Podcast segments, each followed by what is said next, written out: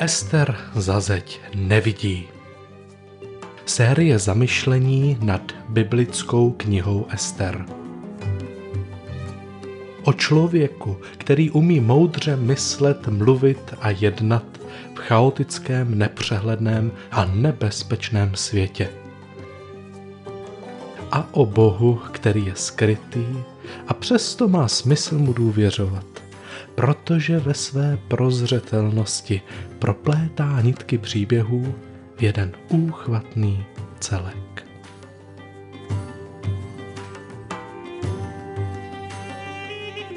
Díl sedmý. Hvězda, žid a tajemství. Zatím jsme v příběhu globální fragmentované společnosti Perského království viděli několik komunikačních nešvarů. Byli jsme svědky řady tragikomických situací, kdy se vztahy zasekly na zrychlené komunikaci, manipulaci, strachem a na úhybných manévrech. Pokud se proti těmto přirozeným tendencím a nešvarům chceme vzepřít, stojí nás to určitou vědomou vůli. Jaký je tedy lék proti komunikačnímu chaosu? Vědomně si říkáme, s jakými lidmi chceme trávit kvalitní čas a vést obsáhlejší konverzaci. Vědomně zveme do dialogu rádců kritický hlas a brzdíme se a nespokojíme jen s rychlým řešením a bouříme se proti diktatuře hlasu libosti. Vědomně se zastavujeme anebo necháváme zastavit druhým a přestáváme uhýbat. V dnešní části příběhu se nám na scéně objeví dvě nové postavy. Žid Mordokaj a jeho sestřenice krásná Ester. Ester se dostane do královy soutěže o mis krásy. Doposavat nám příběh představoval problémy. Dnes nám odhalí řešení. Ta řešení, která jsem zatím ve svých výkladech jen teoreticky předjímal. Uvidíme, že okolnosti totiž donutí Ester zachovat se jinak, než jak jsme doposavat v příběhu viděli. Ester jako první bude muset překonat zeď a vstoupit do úplně jiného světa. Jen poslouchejte. Ester 2.5 Na hradě Šúšanu byl jeden judejec jménem Mordokaj, syn Jaíra, syna Šimejího, syna Kýšova, Benjamínec, který byl odveden z Jeruzaléma s vyhnanci, kteří byli odvedeni s judským králem Jekoniášem, jehož odvedl babylonský král Nebúkadnezar. Byl vychovatelem Hadasy, čili Estery, dcery svého strýce. Už totiž neměla otce ani matku. Byla to dívka krásného vzezření a hezkého vzhledu a při smrti jejího otce a její matky ji Mordokaj přijal za dceru. I stalo se, když bylo vyhlášeno královo slovo a jeho nařízení a když byly schromážděny mnohé dívky na hrad Šúšan, kruce Hegaje, že byla vzata i Ester do královského domu kruce Hegaje, strážce žen. Ta dívka se mu líbila a získala u něj přízeň. Kvapně jí tedy zařídil náležitou péči, aby ji dávali její příděly a aby jí dali sedm vyhlédnutých dívek z královského domu. Přemístil ji a její dívky na lepší místo v domě žen. Ester neprozradila svůj národ ani své příbuzenstvo, protože Mordokaj jí přikázal, aby to nikomu nepovídala. Každý den znovu se pak Mordokaj procházel před nádvořím domu žen, aby se dozvěděl, jak se Esteře daří a co se s ní bude dít. Ester musela opustit svůj domov u Mordokaje a přesunula se do královského paláce. Nový prostor předem vnímá jako nebezpečný. Mordokaj jí varuje, aby byla opatrná. Nemá nikomu říkat o svém židovském původu. Mordokajova obava není v příběhu explicitně vyjádřena, Možná tušil, jaká je atmosféra ve společnosti, možná měl zkušenost s rasismem, s předsudky, nevíme, čeho přesně se bojí. Ale je jasné, že v Mordokajově mysli je za zdí královského paláce pro židovku nebezpečno. Jako by tam číhal drak, který požírá krásné židovské pany. Víš co, Ester, raději nikomu neříkej, že jsi židovka. Třeba tě pak ten drak nesežere, nevšimne si tě. Takže budeš jíst, cokoliv ti dají. Nebudeš slavit den odpočinku, ani se veřejně modlit. Odložíš všechno židovské. Jsi peršanka, Ester, máš jméno po bohyni Ištar, jsi hvězda. Na to pamatuj. To je tvoje identita. Nikdo nesmí vědět, že tvé pravé jméno je Hadasa. Nikdo nesmí vědět o tvé rodině a o tvých kořenech. Mordokaj přemýšlí podobně jako rádci z první kapitoly. Z jejich perspektivy se zazdí rozléhá svět, který nevidí, na který nemají dosah. Do toho světa v mysli dosadí draka. Očekává něco nebezpečného. A tato představa vede k určitému chování. Královi rádci píší dekret, aby podpořili muže proti vlně feministické vzpoury a Mordokaj Ester přiměje, aby skrývala své židovství. Obojí je motivováno strachem z neznámého. Zazdí, tuším draka a musím se připravit, musím preventivně zasáhnout, bojovat, skrývat se. Podobně jako dítě, které má jít do nové školy, nebo dospělý člověk, který jde na pohovor do nové firmy. Čím zaplňujeme prostor za zdí, kam nevidíme? Mordokajova obava se skopíruje do Ester. Ester ji přijme za svou a zařídí se podle jeho příkazu. A tím se dostáváme k osobě krásné Ester. Ester je nám od začátku vykreslena jako pasivní postava. Sama od sebe nic nedělá. Všechno se děje jí. Jakoby ani neměla vlastní vůli, jakoby se nemohla rozhodovat a chtít. Nejprve se dovíme, že jí zemřeli oba rodiče. Příběh nevypráví, co se jim stalo, ale vzhledem k jejímu nízkému věku a potřebě opatrovníka ji rodiče zemřeli pravděpodobně během dětství. Je to důležitá informace. Text nám ji tam zopakuje dvakrát.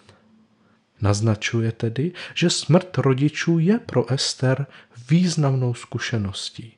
Zkušeností absolutní bezmoci. Ať už její rodiče umírali jakkoliv, na cokoliv, ona s tím nemohla nic dělat, byla bezbraná. Jejich smrt přišla jako tvrdý zásah reality do jejího mladého života. Musela to přijmout jako fakt. Po jejich smrti se jí ujal bratranec Mordokaj. Ani zde není naznačeno, že by si ho Ester vybrala sama. To on si vybral ji. Možná ještě byla příliš malá, aby se rozhodla, zkrátka nebyla jiná možnost. Mordokaj si ji bere k sobě. Ester je znova postavena před hotovou věc. Když potom dochází k oné soutěži v kráse, je zde také použito sloveso v pasivním tvaru. Ester byla vzata. Nic nenasvědčuje tomu, že by se Ester nebo snad jiné dívky hlásily do soutěže dobrovolně. Nějací úředníci vyhledali a schromáždili krásné dívky z okolí paláce a z celé říše.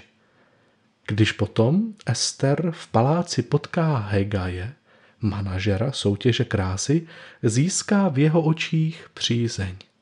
I zde je Ester pasivní. Je to něco, co se děje jí. On si ji vybral, ne ona jeho. Neprosila se o jeho protekci v soutěži, ale on ji jí dal.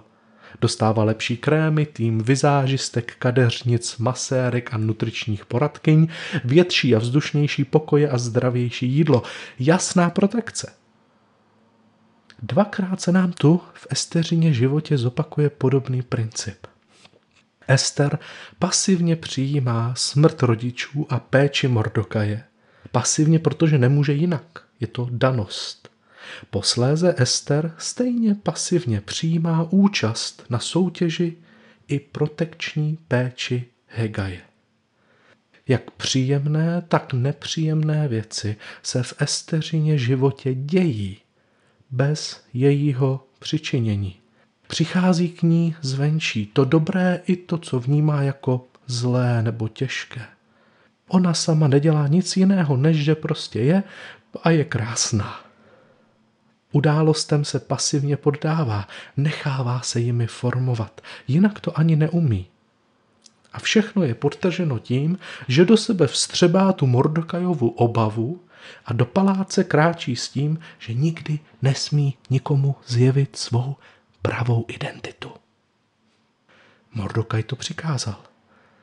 A ona ho bude poslouchat. V těchto intencích nás příběh seznámil s krásnou Ester. Pojďme teď trochu poodhlédnout a zamyslet se nad významem této pasáže v souvislosti s předchozí částí příběhu. Na první pohled se nic nového nemění. Mordokaj je muž, který stejně jako královi rádci v první kapitole dosazuje do nepřehledného prostoru zazdí nebezpečného draka. Král zůstává věrný své touze z první kapitoly, že královna musí být hlavně poddajná, pasivní a krásná. Nic jiného nevyžaduje. Vše ostatní by bylo na překážku. Nehledá živou osobu, ale krásný objekt, kterým se bude chlubit a který nebude mít vlastní hlavu. Nic se nezměnilo. Ester také zůstává stejná. Vše dobré i zlé přijímá pasivně a nic sama nedělá. Ani zde se tedy nic nemění. Přesto je tu v příběhu jedna radikální změna. Děje se něco, co tu ještě nebylo. Ester je první postava příběhu, krom poslů, která překonává zeď a přechází z jednoho prostoru do druhého. Král zůstal za zdí ve své části paláce a královna ve své. Rádci vydávali dekrety, aniž by se šli podívat za zeď na to, jaká je realita mezi lidmi. Mordokaj také zůstává na své straně zdi. Ester je jediná, která opouští prostor Mordokajovy domácnosti a přejde přes práh do královského paláce. Ano, dělá to z donucení, nic jiného jí nezbývá.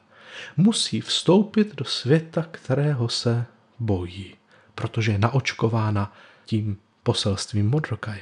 V jejím pohybu je však obsažen značný potenciál změny. Pasáž je zakončena silným obrazem Mordokaje, který netrpělivě přešlapuje na nádvoří ženské části paláce. Nikdo ho dál nepustí, ale on jde co nejblíž, kam až může. Chce se dozvědět, jak na tom jeho milovaná Ester je. Vidíme tu pouto mezi bratrancem a sestřenicí, které je silnější než zeď, která je v tuto chvíli rozděluje. To je něco radikálně nového v příběhu. Dva světy, oddělené zdí, jsou najednou propojeny pevnou a blízkou vazbou.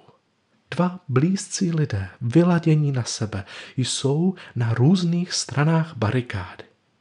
A pokud budeme trpěliví, tak uvidíme, jak dobré věci to ještě přinese. Zatím tušíme jen potenciál, že zde by komunikace přes zeď mohla být plynulejší, než jak jsme doposavat viděli. Vzpomeňte si na předchozí části příběhu. Občas jsem k výkladu přidal fantazii o tom, jak se mohly postavy zachovat jinak, lépe. A všechna řešení, která jsem zmínil, měla jedno společné překonat rozdělení způsobené zdí. Král mohl jít za královnou a zeptat se jí, proč ho odmítla. Rádci mohli otestovat realitu, jestli je opravdu v národě připravená feministická dračice. Nikdo to ale neudělal. Všichni před prostorem za zdí uhýbali. Ester je první, která překračuje zdi a vstupuje do nebezpečného cizího světa. A tak se stává předzvěstí správného a moudrého způsobu života. Ano, dělá to z donucení, nemá na výběr. To je prostě Ester. Ale třeba i tohle se časem změní. Navíc, jestli je skrytým hráčem v příběhu opravdu Bůh, pak zde můžeme opatrně a s takovým zatajeným dechem rozpoznávat jeho působení. Máme tu naznačeno, co je pro život v globální a fragmentované společnosti naprosto zásadní. Být tím, kdo se nechá vyzvat k překonání některých zdí. Je to výzva nežít jen ve své bublině, ve známém a předvídatelném prostoru, ale přijmout výzvu jít za zeď, poznávat lidi, ty, kdo mají jiné názory, ty, vůči kterým máme předsudky, ty, kteří jsou za zdí. Ano, nezvládneme rozhodně navštívit všechny prostory za zdí. Svět je příliš velký. Ale stačí být tam, kde se nám otevírá příležitost. Využít situace, kde nás Bůh sám, život sám, vede za zeď. Před nějakou dobou jsem měl pro skupinu učitelů přednášku na téma fenomén gender chaosu v dnešní době. Uváděl mě kamarád slovy. Není to téma, které by si Dalimil vybral, ale které si vybralo jeho. Vystihl to naprosto přesně. Ještě před osmi lety bych se vám vysmál, kdybych měl o čemkoliv takovém mluvit. Pak si mě téma našlo skrz řadu blízkých a osobních setkání, dlouhých rozhovorů a hlubokých kontaktů. Zpětně vidím ve všem boží svrchované působení. Překonal jsem od té doby mnoho předsudků a zdí, byl jsem vtažen do spousty příběhů a zjistil, že tam, kde jsem si myslel, že číhá velký děsivý drak, nacházím i něco úplně jiného. To byl příklad relativně velkého posunu do neznámého prostoru, který byl pro mě dlouho za zdí. Zažíváme to však i v menších situacích. Například, mladá žena mi během rozhovoru povídá, vy si určitě myslíte, že jsem úplně blbá. A já na to, no, máte jedinečnou možnost se mě na to zeptat. Dívá se zmateně. No, můžete se mě zeptat, co si o vás myslím. Jsem tady. Nemusíte se jen domýšlet, co se odehrává za zdí mé mysli. Můžete se mě zeptat a otestovat si vaši představu o tom, co si o vás myslím. Opatrně se tedy ptá, co si o mě myslíte? Myslíte si, že jsem úplně blbá? A já mám možnost odpovědět. V její představě byl v mé hlavě drak, kterého se bojí. Ten drak mi tam říká, že tahle ženská je úplně blbá. Dokud se mě nezeptá a dokud neslyší má pravdivá slova, tak si nemůže být jistá, co ve mně je. A většinou jsou lidé překvapeni, když najdou odvahu se zeptat, jak je vidím. Je to něco úplně jiného, než to, co si myslí, že vidím. Ester byla nucena překonat hranice své komfortní zóny a vydat se do cizího světa. Šla tam s obavou a nesla si sebou velké tajemství. Našlapovala opatrně – i my, zbožní a věřící, si spolu s Mordokajem a Ester někdy zaplňujeme prostor neznámého draky a dračicemi. I my, kteří důvěřujeme Bohu, který stvořil všechny lidi, se druhých lidí můžeme bát. A možná k tomu máme i dobrý důvod. Dnes nás příběh Ester možná překvapil. Spolu s Ester žasneme, když první věc, která se jí zazdí stala, bylo to, že potkala někoho, kdo si ji oblíbil a začal o ní pečovat. Hejhle, za zdí není jen zlý drak. Navíc člověk, který překonává hranice svého světa, roste, mění se, získává zkušenosti, přehled, moudrost, dokonce se v něm aktivují geny, které byly předtím latentní. Když překonáváme zdi, stáváme se někým větším.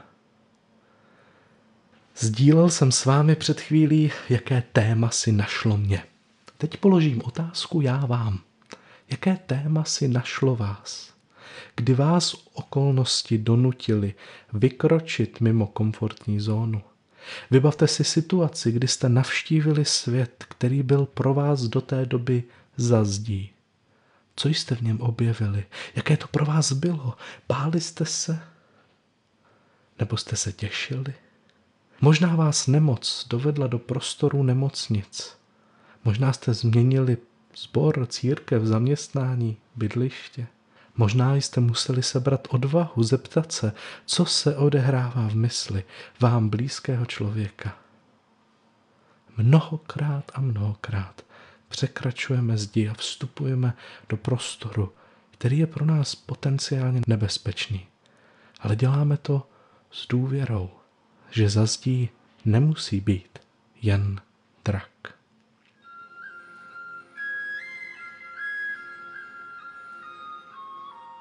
Svrchovaný Bože, děkujeme ti za příležitosti, kdy jsi nás vyvedl z naší komfortní zóny a otevřel nám cizí svět. Svět nemocných, rozvedených, postižených, svět teenagerů, cizinců, seniorů, ale i vnitřní svět našich blízkých.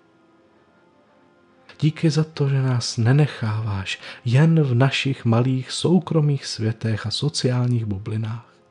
Díky, že nás vedeš k růstu do nových míst, tam, kde jsme včera ještě nebyli.